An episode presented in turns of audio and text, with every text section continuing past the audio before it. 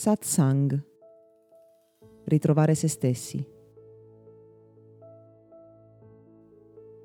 C'è un aspetto della nostra vita essenziale alla sopravvivenza, ma anche alla qualità della nostra esistenza, del quale non ci occupiamo mai, ma che allo stesso tempo ci mantiene letteralmente in vita.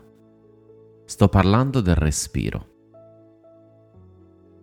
Dal momento in cui nasciamo fino a quando appunto esaleremo l'ultimo respiro, i nostri polmoni si riempiono e si svuotano continuamente, permettendoci di scambiare ossigeno con l'ambiente intorno a noi e quindi di prendere vita, di prendere energia, di lasciare andare ciò di cui non abbiamo più bisogno. E questo insieme al battito del cuore avviene per tutta la vita. Pensaci qualche istante, non è particolare, non è straordinario il fatto che un atto sostanzialmente automatico, ma vedremo fra poco che può diventare anche consapevole, ti tenga letteralmente in vita e svolga questo piccolo miracolo di trasformazione continua.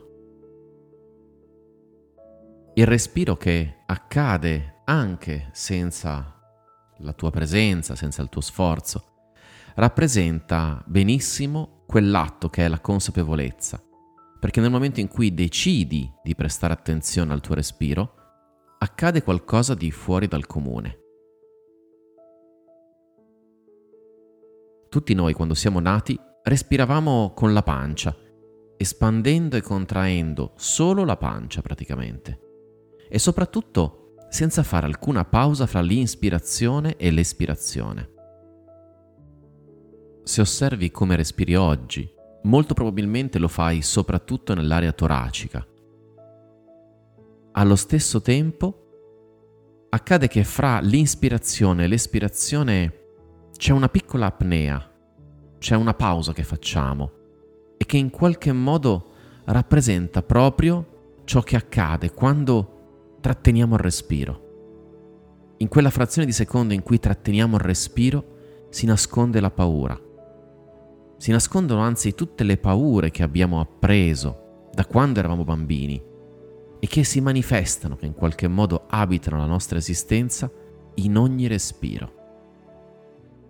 Quanto è cambiato il nostro modo di respirare? Ho sottolineato questa differenza fra come respira un bambino e come respira un adulto, perché in qualche modo riflette perfettamente il nostro rapporto con la vita,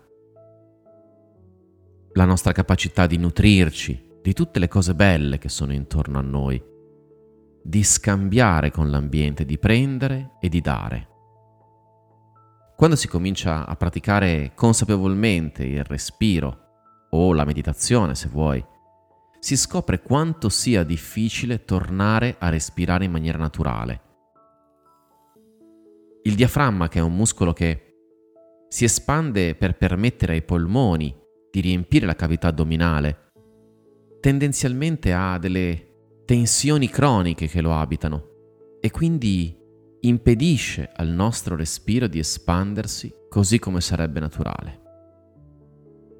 Nel momento in cui cominciamo a portare la nostra attenzione al respiro, creiamo spazio e poi alleniamo fisicamente il nostro corpo a lasciare andare quelle tensioni che bloccano il respiro. Da quasi vent'anni pratico la respirazione consapevole quasi ogni giorno.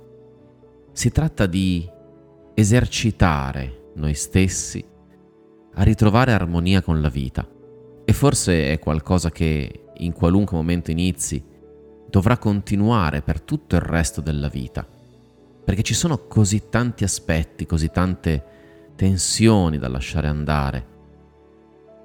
Dobbiamo lavorare così tanto per smontare tutto ciò che portiamo sulle spalle e che abbiamo costruito negli anni. Non è incredibile in un certo senso? Si cresce, si imparano così tante cose, ma nel lavoro di consapevolezza, per la maggior parte, si lavora per smontare, disgregare tutti quegli schemi che abbiamo impiegato così tanto tempo per apprendere.